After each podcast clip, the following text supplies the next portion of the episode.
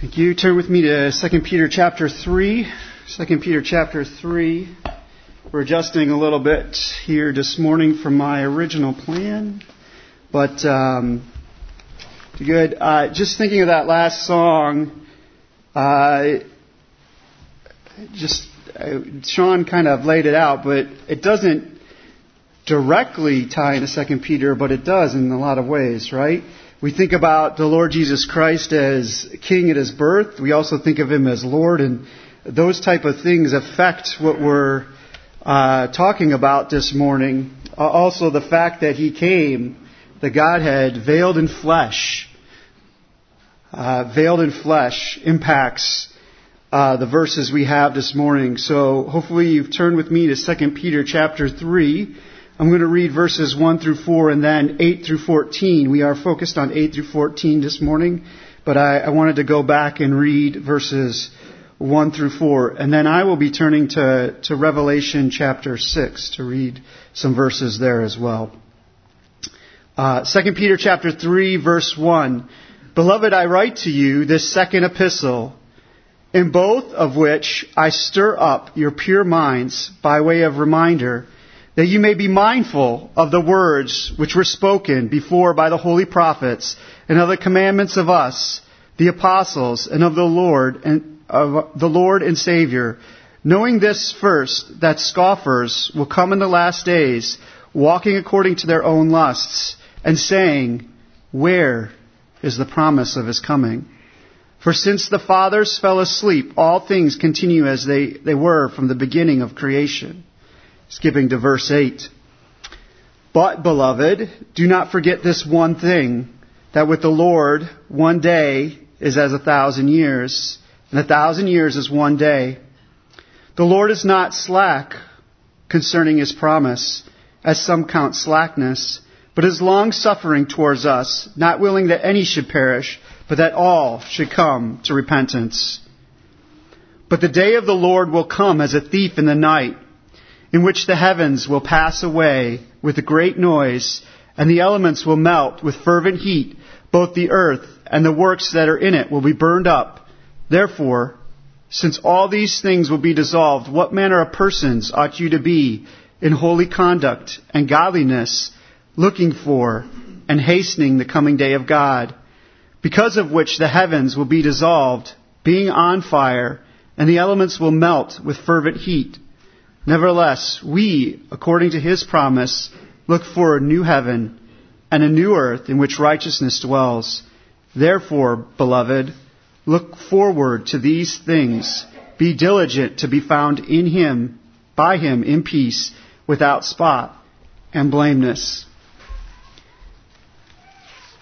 And I'm going to skip the part in Revelation uh, here this morning, just for the sake of time.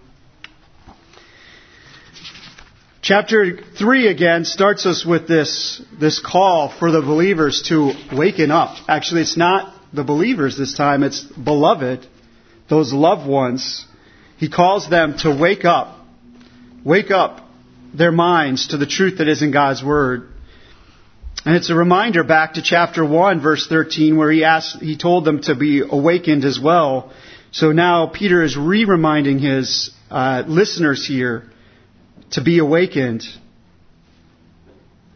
Too often we become complacent where we're at as we go through life, become distracted by what's around us. And so Peter has to say, this is not the perspective we want. Waking up, look, listen, see what's here. And so he, he asks them to come out of their slumber. Uh, today, uh, if you I have a couple, maybe not titles, but I thought of Sesame Street. Today uh, lesson is brought to you by the letter F.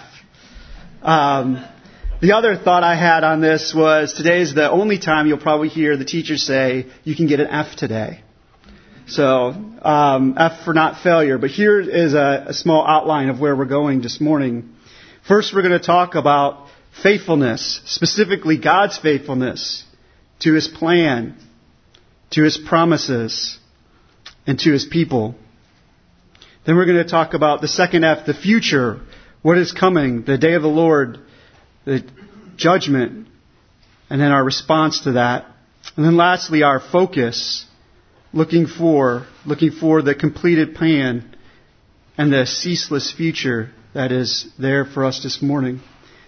Just some questions that I asked myself as I was preparing uh, for Second Peter. So I wrote down a series of questions. So over this passage, just some thoughts, maybe questions you had too. Uh, these are questions that I asked for, for verses 8 through 14. What is meant by the Lord's one day is as a thousand years, and a thousand years is as one day? In verse 9, what promise is Peter referring to? Also in verse 9, if God is not willing that any should perish, why do some have to perish? Verse 10, what is the day of the Lord? Verse 11, what does Peter mean by holy conduct? Also, verse 11, why do we care about holy conduct or godliness if we are saved by grace? Verse 12, why do we hasten, how do we hasten the coming of the Lord? So these are just some, some thoughts as we, we go through these verses or questions that hopefully I will uh, answer as we, as we go through here. Um, but they are questions that I wrote down, and so they were in my thoughts here this morning. Uh, let's uh, pray and ask the Lord for help. Father, we are we come to you. I ask you for help in teaching your word. It's your word. It's your thoughts here that, that Peter penned down. Nothing that was his own, but it is purely your word, the word of God as we thought about in chapter 1. And it is truth. And so help us as we uh, think about this truth, that we think about what it means for us, that we would have hearts that would be open to listen to the truth. Uh, hearts that are open to respond and to react to what you are you're telling us. Father, I also pray for the, the children next door as um, they're being taught in Sunday school. Pray for them that uh, for the, the lessons they are learning. Um, and pray for their spiritual growth through them. We pray in Jesus' name, amen. Okay, first, we're going to talk about uh, faithfulness. Uh, verses 8 and 9 of chapter 2 Peter chapter 3. I'll reread them. But beloved, do not forget this one thing, that with the Lord one day is as a thousand years, and a thousand years is one day. The Lord is not slack concerning his promise as some count slackness, but is long suffering towards us, not willing that any should perish, but that all should come to repentance. My first point of the faithfulness, and specifically faithfulness of God, is to his plan. And maybe I should define faithfulness as I'm thinking about it this way. Faithfulness is doing what you say. Doing what you say. And that's what I, there may be other definitions, but that's the definition that I'm using here this morning. So the first one is the faithfulness to his plan. As we look, we see that time is different for God. A lot of times we think that time, uh, or there's a change in our philosophy here, that time is our most precious commodity. People are considering time to be more important than wealth. And William Penn says this, he says, time is what we want most, but what we use worst. Time is what we want most, but we use worst. But from God's perspective is completely different. You gotta think of who God is. He is the author of time. You gotta think He is outside of time. He created time. We read in the Bible that it's in the beginning God created. So it's in the beginning, the beginning of time. And then if you, that's from Genesis 1 1. And then if you go to Revelation 20, you see what's at the end of time. Now, there's no verse that says at the end of time, this is what it is. But uh, in Matthew chapter 13, there are several verses that talk about the kingdom, and they refer to at the end of the age. And if you compare those from Matthew 13, uh, specifically verses 37 through 43 and 47 through 50, those two uh, parables that Jesus gives, to Revelation 20, you can see he's referring to the same thing the end of the age, the end of time. In order to be the author of time, he has to be outside of time, right? He has to be uh, greater than time. And he can see time in its full spectrum.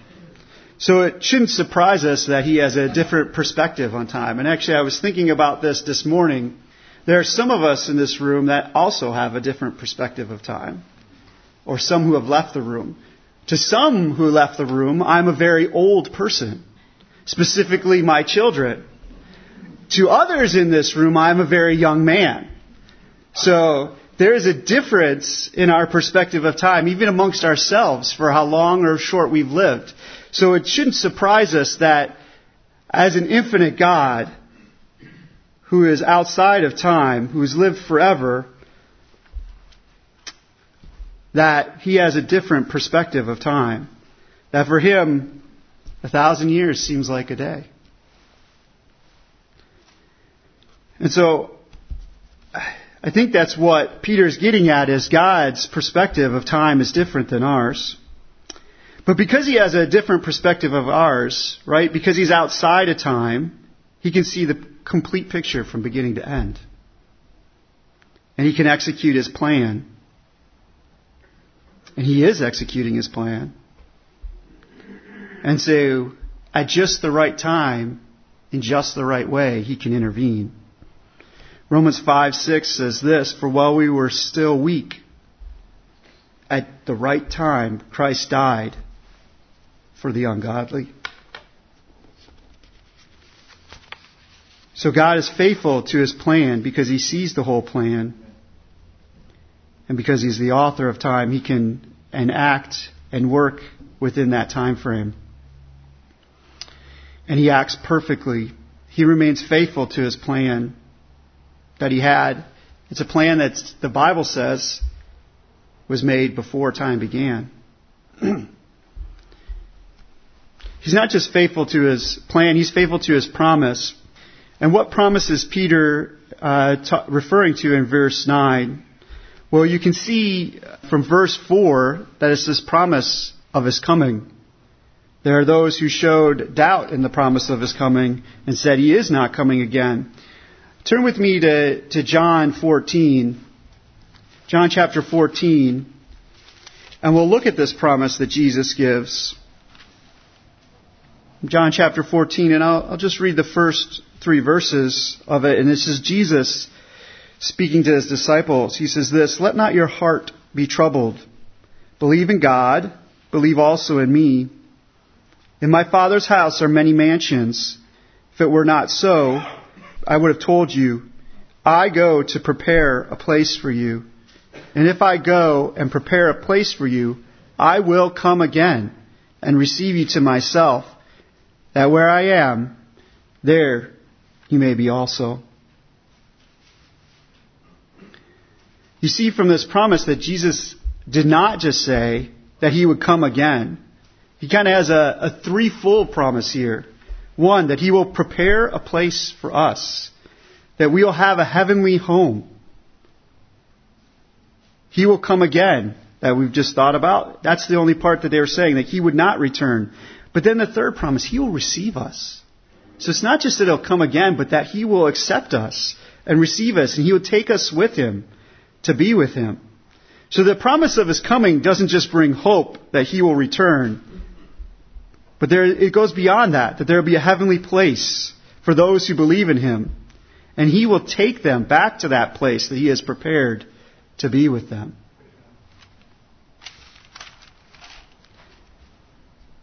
So he's faithful to his plan, he's faithful to his promise, he's faithful to his people. I was thinking of this phrase, leave no man behind, right? It's used by our military forces. And um, I, I, I googled this and says the interpretation of the phrase applies to the treatment and extraction of seriously wo- those seriously wounded, the recovery of the body of military members killed in action, and the attempt to rescue or tr- rescue or trade for prisoners of war. So let's just take a second to think about that those phrases or that phrase in relation to what Jesus Christ has done for us. The treatment of those who are wounded.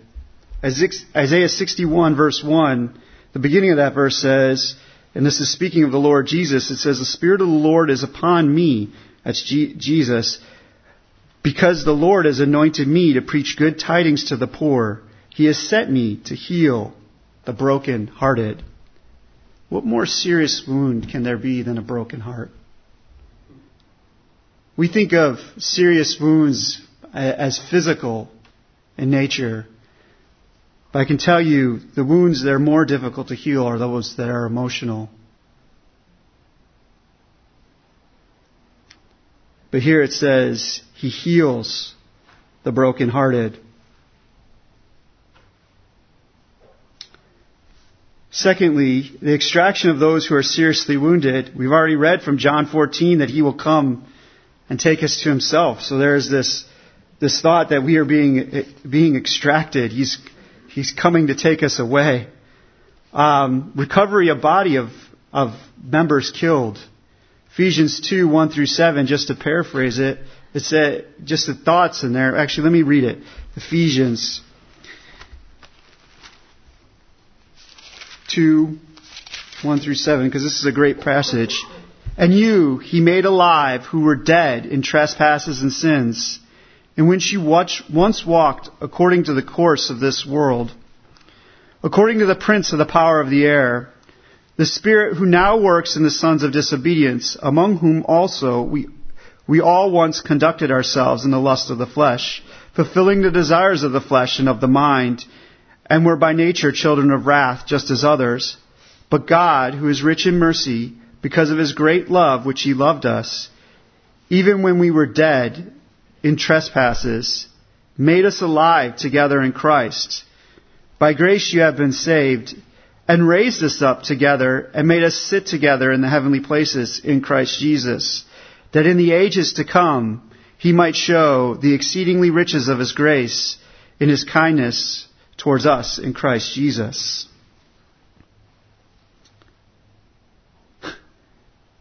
The recovery of body members killed. What greater recovery of a dead body than to make it alive again? But yet, that was what the Lord Jesus has done for us. He has recovered us and made us alive when we were dead in our trespasses and sins.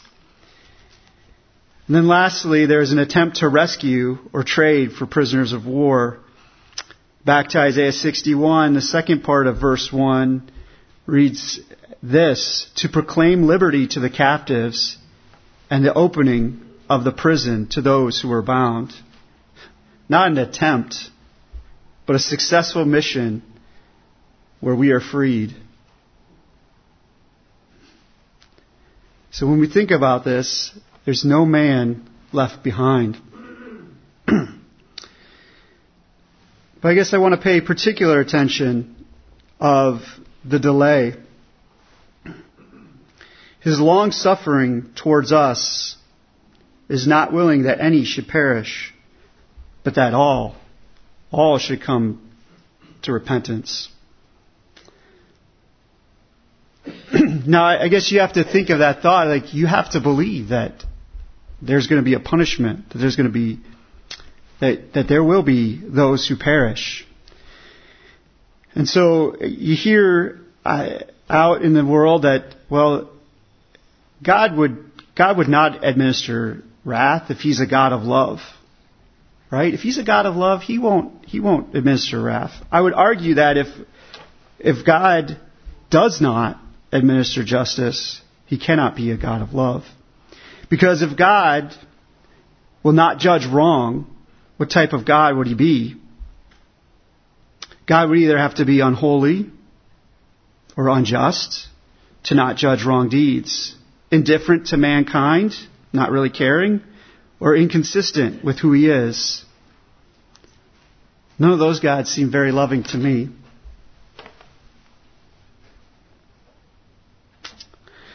If he is unholy, how do I know God is doing what is best for me?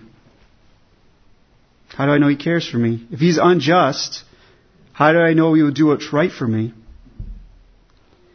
If he is indifferent, why should I care in return? Because he doesn't care at all. If he's inconsistent, how do I know what he will do? God's wrath to come is a demonstration of his character, that he is holy, he is just, and he is consistent with his nature.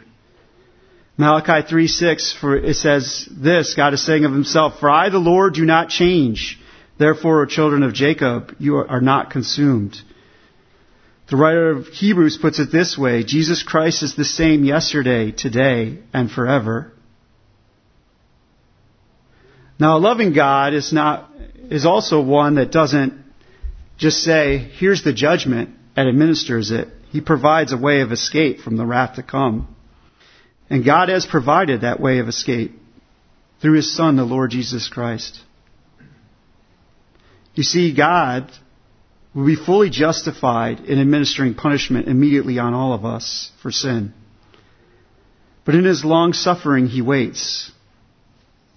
And we see from 2 Peter chapter 2 that his justice is perfect, right? He knows how to administer justice and pull the righteous out and bring wrath or judgment on the ungodly. Here we see that God is patient, wanting all I want you to know that phrase, see that phrase, all to come to repentance and accept his righteousness.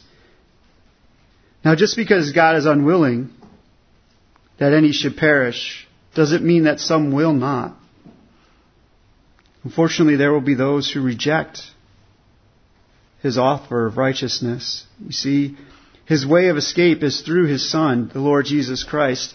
And It's only through him because the only way we can have come to God is through His righteousness.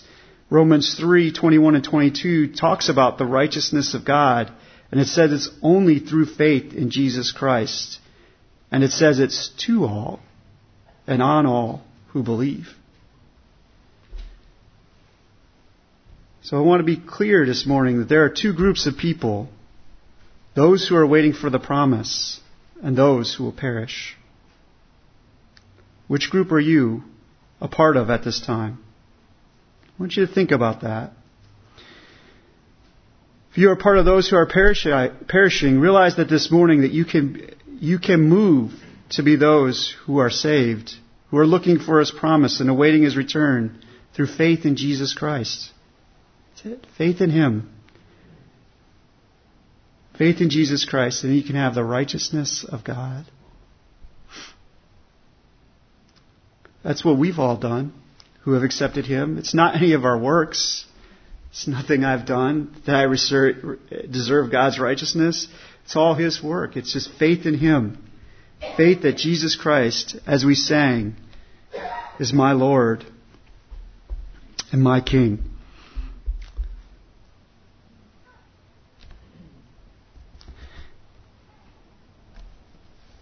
In case you don't believe God's judgment is coming, Peter goes on and he talks about the future. He gives us a glimpse of what's to come. Moving on to, to verses 10 through 12. But the day of the Lord will come as a thief in the night, in which the heavens will pass away with great noise, and the elements will melt with fervent heat. Both the earth and the works that are in, in it will be burned up. Therefore, since all of these things will be dissolved, what manner of persons ought you to be in holy conduct and godliness, looking for and hastening the coming day of God, because of which the heavens will be dissolved, being on fire, and the elements will melt with fervent heat.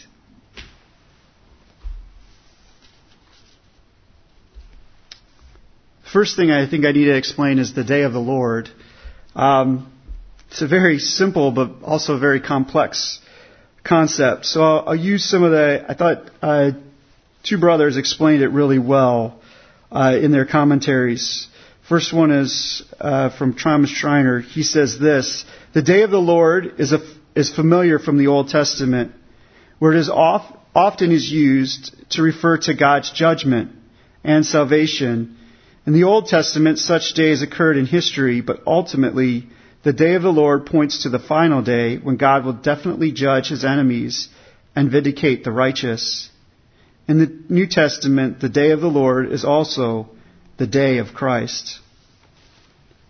And then from what the Bible teaches, the expression the day of the Lord is often found in the Old Testament, usually referring to a day of retribution and judgment the books of the prophets before and after Bab- the Babylonian captivity consistently use the expression.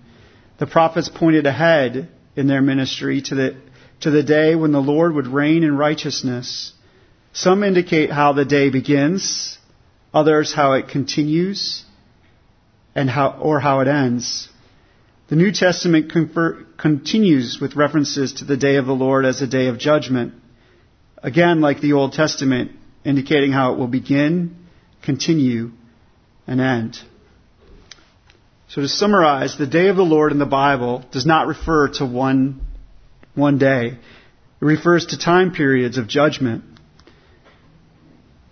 Some that have already happened, as in Old Testament prophecy, some that will happen in the future. But the thing to remember, the key takeaway is this it is, that it is God's warning that judgment, judgment is coming.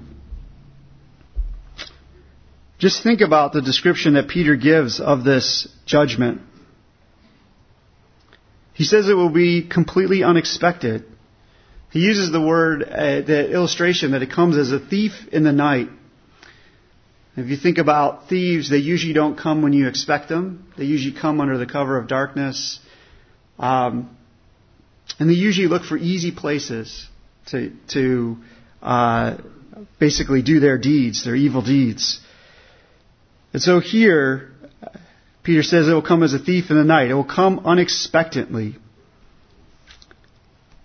Also, he also says it will come violently. I get that from it'll pass away with great noise. Uh, that that thought of a great noise, the whizzing of an arrow, or uh, the rushing sound of a roaring flames that happens. Um, just think about that. It's uh, there's a there's a violence to that, um,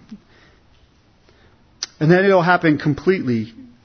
Look at it talks about the heavens, the earth, and works. Every one of these will pass away. Heavens will pass away. They'll be dissolved. They'll be on fire. The earth will be completely burned up, dissolved. Not even just the earth, the elements of it will melt. And the works that are done in it will be completely burned. It will be complete in what is destroyed. Nothing will be left out. Heavens, the earth, the elements, the works, everything. It is a great and terrible day to come. This view of the future is not meant to paralyze us. For those who are, for our perishing, it is meant to be a warning. Do not be ignorant of the warning signs. Do not ignore them. For us of us who are looking for the promise, the question is asked, what manner of persons ought you to be? I want you to think about that this morning. As we think about the judgment to come, Peter asks the question, what manner of person ought you to be? Look around. Everything we see here, the chair you're sitting on, they'll all be destroyed. They'll all dissolve away. Do we believe this? Do we act like we believe this? Would we act differently if we believe this? Peter just asked the question, What manner of person ought you to be? Then he emphasizes two characteristics that I don't know if I would if I was writing this, but it's through the Holy Spirit. He highlights holiness and godliness. It's not two characteristics that we hear spoken about in society or even in Christendom today a lot. God's holiness.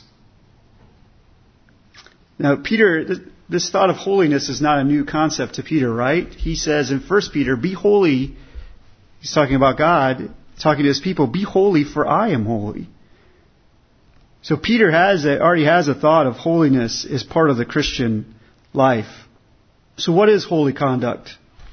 Uh, Vines talks about holiness, and it's we want to be careful with this concept because going back, it's not. I'm not gaining anything by living a holy life. I'm already saved. And so Vines talks about this. This sainthood is not an attainment. It's not an attainment of righteousness, in, in other words. It is a state in which God is, in grace, calls men. Yet believers are called to sanctify themselves, cleanse themselves from all defilement, forsaking sin, living a holy manner of life, and experiencing fellowship with God in His holiness. So it's a matter of living, not that we're trying to attain righteousness because we know that's by God's grace. It's through faith in the Lord Jesus Christ that we have the righteousness of God. No, this holiness is just a matter of our walk to be like our Father, the Lord Jesus Christ, because He is holy.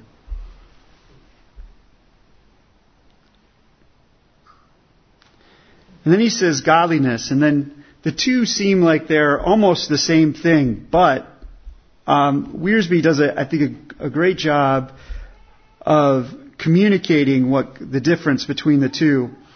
He says this, the word godliness can be translated piety. It is the same word we met in 2 Peter 1, 6 and 7. And he says the definition is to worship well. It describes a person whose life is devoted to pleasing God. It is possible to be separate from sin positionally and yet not enjoy living for God personally. Let me say that last phrase again. He says, It is possible to be separate from sin positionally and yet not enjoy living for God personally. And then the New American Commentary says this The importance of godliness in 2 Peter is reflected in its use in uh, chapter 1, verse 3, also in verses 6 and 7 from chapter 1.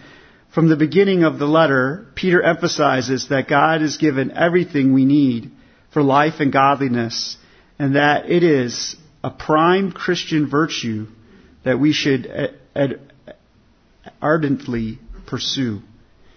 It is a prime Christian virtue that we should ardently pursue. And I want to think about that as Wiersbe uh, defined it a person whose life is devoted to pleasing God. I want to ask you this morning have you lost your desire to please God? I hope not. But if you have, you can come to Him and ask Him for forgiveness.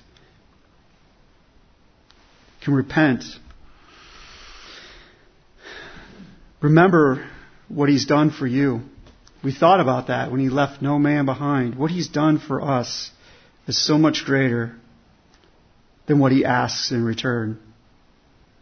Remember his faithfulness and his ability to act perfectly.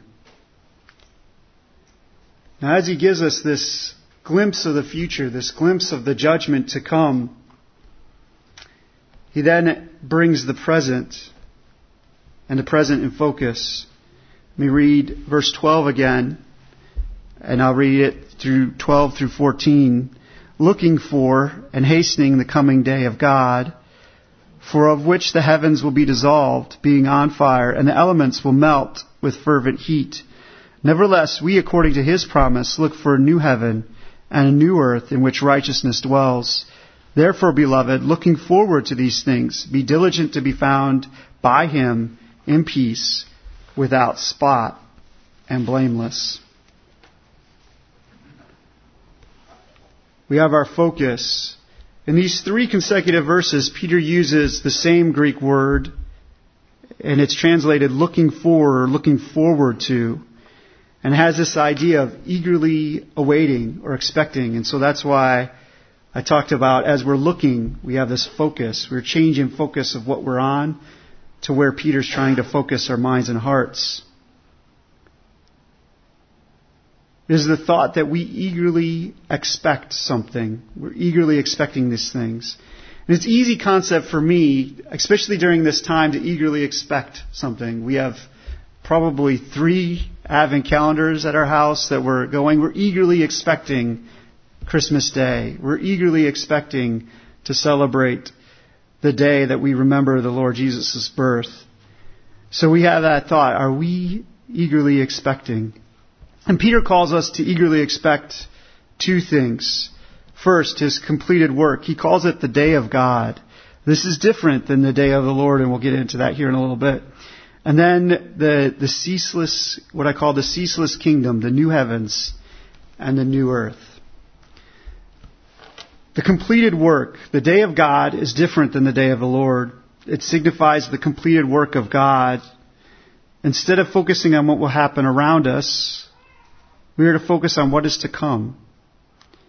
In what the Bible teaches, it says this, the day of, the day of God is the day of his completing the calendar with its ages of time, and now begins a state of eternity. A state of eternity. If you turn with me to Revelation 21, God's given us a, a glimpse in this, this state of eternity. Revelation 21, I'm going to read verses 3 through 5. It, says this, and I, I heard a loud voice from heaven saying, Behold, the tabernacle of God is with men, and he will dwell with them, and they will be his people. God himself will be with them, and be their God. And God will wipe away every tear from their eye, and there shall be no more death nor sorrow, nor crying. There shall be no more pain, for the former things have passed away. Then he who sat on the throne said, Behold, I will make all things new. And he said to me, Write, for these words are true and faithful.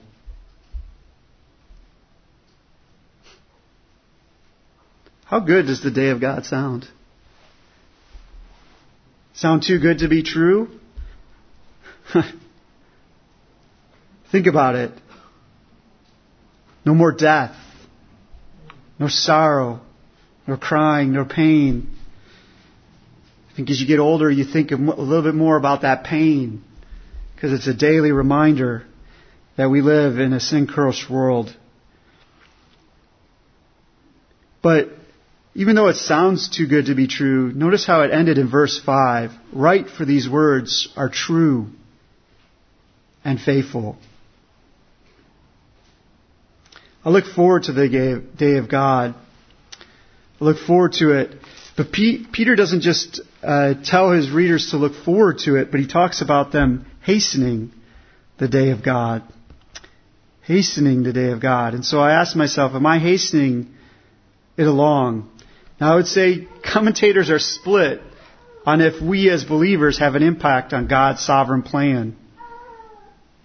Some think it's just a, a thought that the hastening is really our perspective of what's happening. But I would tend to agree with Warren Wiersbe. He says this, there are two extremes in ministry that we must avoid. One is the attitude that we are locked into God's sovereign plan in such a way that nothing we do will make a difference. The other extreme is to think that God cannot get anything done unless we do it. Both extremes are wrong. So uh, I, think there is a way that we can affect God's sovereign plan. So how could we hasten the day of God along? Well, one way he talks about God being slow because he's waiting for all to come to repentance. And the best way I can think of hastening the day of long is to share the gospel with those around us.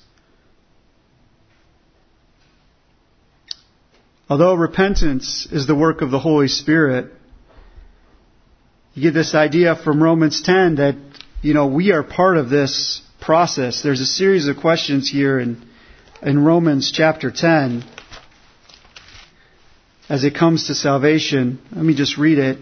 Uh, Romans 10, 14 and 15. How then shall they call on him in whom they have not believed? This is asking for people. How can they call on him whom they have not believed? And how shall they believe in him whom they have not heard? They don't hear. How can they believe? And how shall they hear without a preacher? And how, they, how shall they preach unless they are sent? As is written, how beautiful are the feet of those who preach the gospel of peace, who bring glad tidings of good things. So one way we can hasten it along is to preach the word. Preach the gospel to those who are perishing. Second way is prayer. Uh, we can see from many examples in the Old Testament of how God was moved by prayer. One of them is Moses from Exodus 32, where God says he's going to have wrath on a nation of Israel, and Moses implores the Lord as God, and it says, the Lord relented. Amos chapter 7, there's a couple visions given to Amos, and he cries out to the Lord for the nation of Israel. And the Lord doesn't fulfill those visions. I always think of prayer, I think of, this is always a difficult parable for me to think about, but it's the, the parable from Luke 18. And in the intro to that says, And he, Jesus, told them a parable to the effect that they ought always to pray and not lose heart. And it's the parable of the widow with the unjust judge. But it has that idea of praying always and not losing heart. So we can hasten the day of God along by doing these things. Let's be faithful in doing them. The second thing we are looking forward to is a, a ceaseless kingdom, a new heaven and a new earth. In that same passage in Revelation 21, it, it talks about John seeing the new heaven and the new earth. The focus shows our belief that Jesus will do what he says he's said he would do, that he will come again. He will fulfill his promise that he made in John 14. He will prepare a place for us. And we look forward to being in that place. That place that is a glorious place.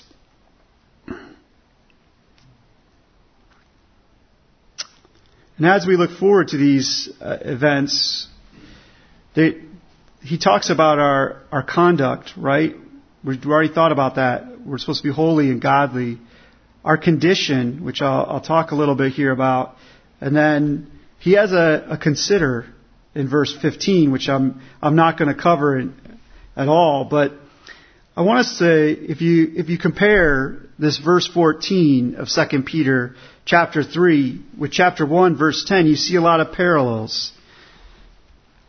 They both start with the word therefore. They both start with the word therefore. So they're both talking about what was done. But look in, in verse 10 of chapter 1, he says, therefore brethren. Talks about them as brethren. But in verse uh, 14 of chapter 3, we are called beloved. We are called loved ones. We are loved ones of the Lord. I want you to know that this morning, that you are loved of the Lord. He loves us so much that He's written in His Word that name for us, that we are His beloved ones. Secondly, in um, 2 Peter, we have this idea of being diligent in verse in verse one and or sorry in chapter one and in chapter three. Both of it, both of it is a call to diligence, not a call to idleness. We should be diligent about the work we have at hand. But lastly, there's a, you know, in chapter one, there's this call to, to action, to make. But here in uh, chapter three, there's a call to position. There's a call of position. Be diligent to be found by him in peace, without spot and blameless. This is, this is our position that we have today. We're in peace with God. We have peace with Him through what Jesus Christ has done. We are seen without spot. Hmm. We are seen as blameless, unblameable. So we have this position that we have. What a great uh, condition that we are in now than where we were. So let's summarize a little bit here. First, we rely on God's faithfulness to His plan, His promise, and His people.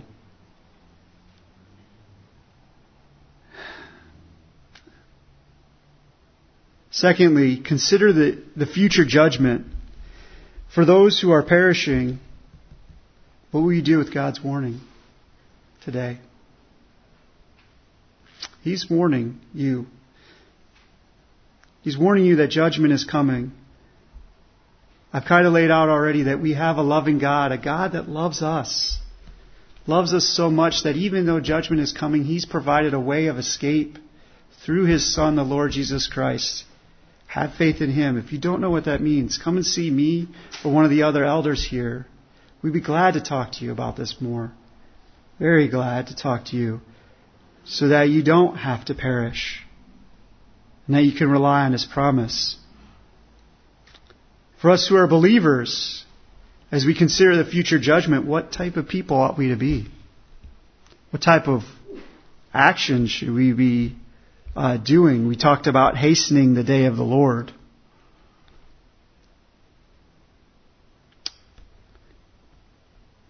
And then our focus on the end to give us the right perspective through life. Life is difficult. The longer you live, the more you realize that it is difficult, that there are difficult things about it, and uh, you can be brought down very easily by it. So as we focus on the end, we can see the glory, the glorious future that awaits us. And as the troubles are here, we can think that those troubles will not be in the future. So it should help us as we go through life and the difficulties that we face. Again, this is a great passage by 2 Peter so remember your F's the faithfulness of God, the future judgment, and the focus on the end. Let's pray. Father, we thank you for your word. I thank you for just your faithfulness to who you are and your faithfulness to your character, that you are a God that can be trusted a God that can be relied on, a God who can have faith in, because you've shown yourself trustworthy in the past. You've shown that you deliver those who believe on you. We didn't talk about the passage in the beginning of chapter 3, but we sh- just through the flood, you've shown your faithfulness to Noah and his family in delivering them from the judgment that you warned would come. And so you warn us again that there would be judgment, not by water, but by fire coming in the future. And so we pray that everyone in this room, everyone that hears this, would heed that warning and find a way of escape by faith in your Son, the Lord Jesus Christ, so that they could put on the righteousness of God. And Father, help us as we focus not on what's around us, but focus on what is to come. Help that to guide us as we live here in the coming days, as we look to hasten uh, you coming again and bringing your eternal kingdom. I pray all this in Jesus' name. Amen.